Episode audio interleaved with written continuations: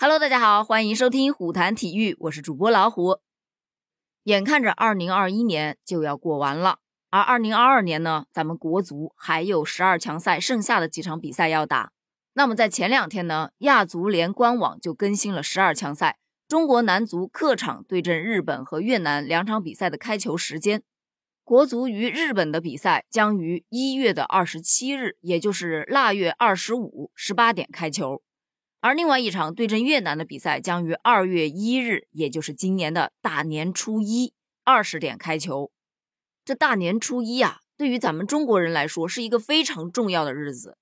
在大年初一，中国队对战越南队，那到底是添堵还是旗开得胜，就真的是非常重要了。那咱们国足的胜率到底有多少呢？这个就得看咱们新任的主帅李霄鹏到底是来如何排兵布阵的了。在十二强赛的前六场比赛，国足的战绩为一胜两平三负，排名 B 组的第五。咱们先来回顾一下啊，十二强赛的整个赛程。在八月二十六日的时候，国足代表团就已经飞往多哈备战世预赛的十二强赛。九月二日，世预赛十二强赛的首轮，中国队对阵澳大利亚队。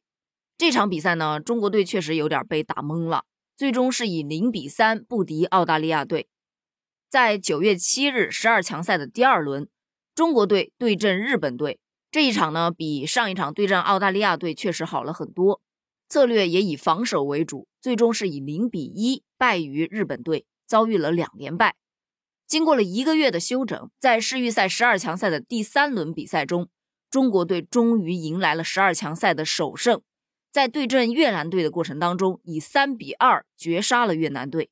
谁成想，这一场比赛的胜利成了十二强赛前六轮的唯一一场胜利。在十月十二日世预赛十二强赛的第四轮，中国队又以二比三输给了沙特队，然后就回国接受了一个月的调整。再到十一月十一日世预赛十二强的第五轮，中国队一比一战平了阿曼队。十一月十六日世预赛第六轮，中国队又以一比一战平了澳大利亚队。老实说，最后这两场平局其实踢得真的很不错。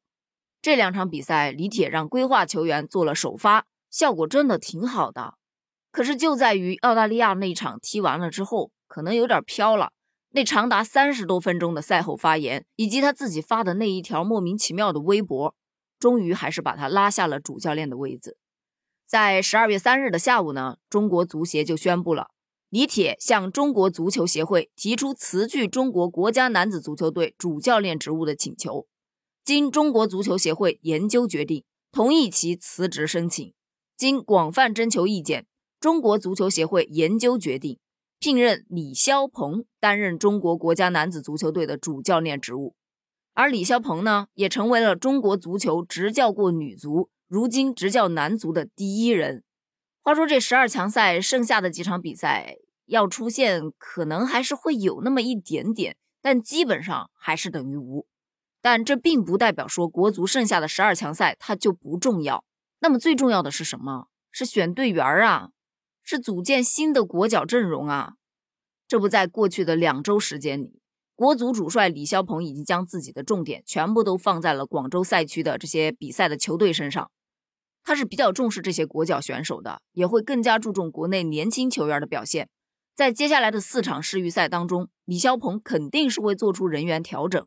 而据媒体报道，泰山很有可能会成为国脚大户。不过，对于李霄鹏来说，也确实存在很多的问题。你比方说，三名规划球员阿兰、洛国富、艾克森，他们都已经去往了巴西，虽然都表示过，只要国足征召，他们一定会回来。但是让他们回来参加集训，这个可能性确实微乎其微，大概率啊就是得到征召之后便直接飞往客场与国足集合。但是这样一来的话，三个人的竞技状态确实是无法得到保证的。另外还得踢配合，不是吗？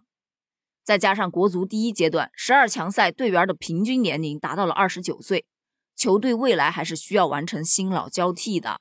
如何去平衡当下和未来？这就足够烧脑的啦！我现在是非常期待李霄鹏变阵之后的国脚十一人新首发，希望能够给广大球迷们带来惊喜哦。关于这件事呢，你又是怎么看的呢？欢迎在评论区给我留言哦。咱们评论区见，拜拜。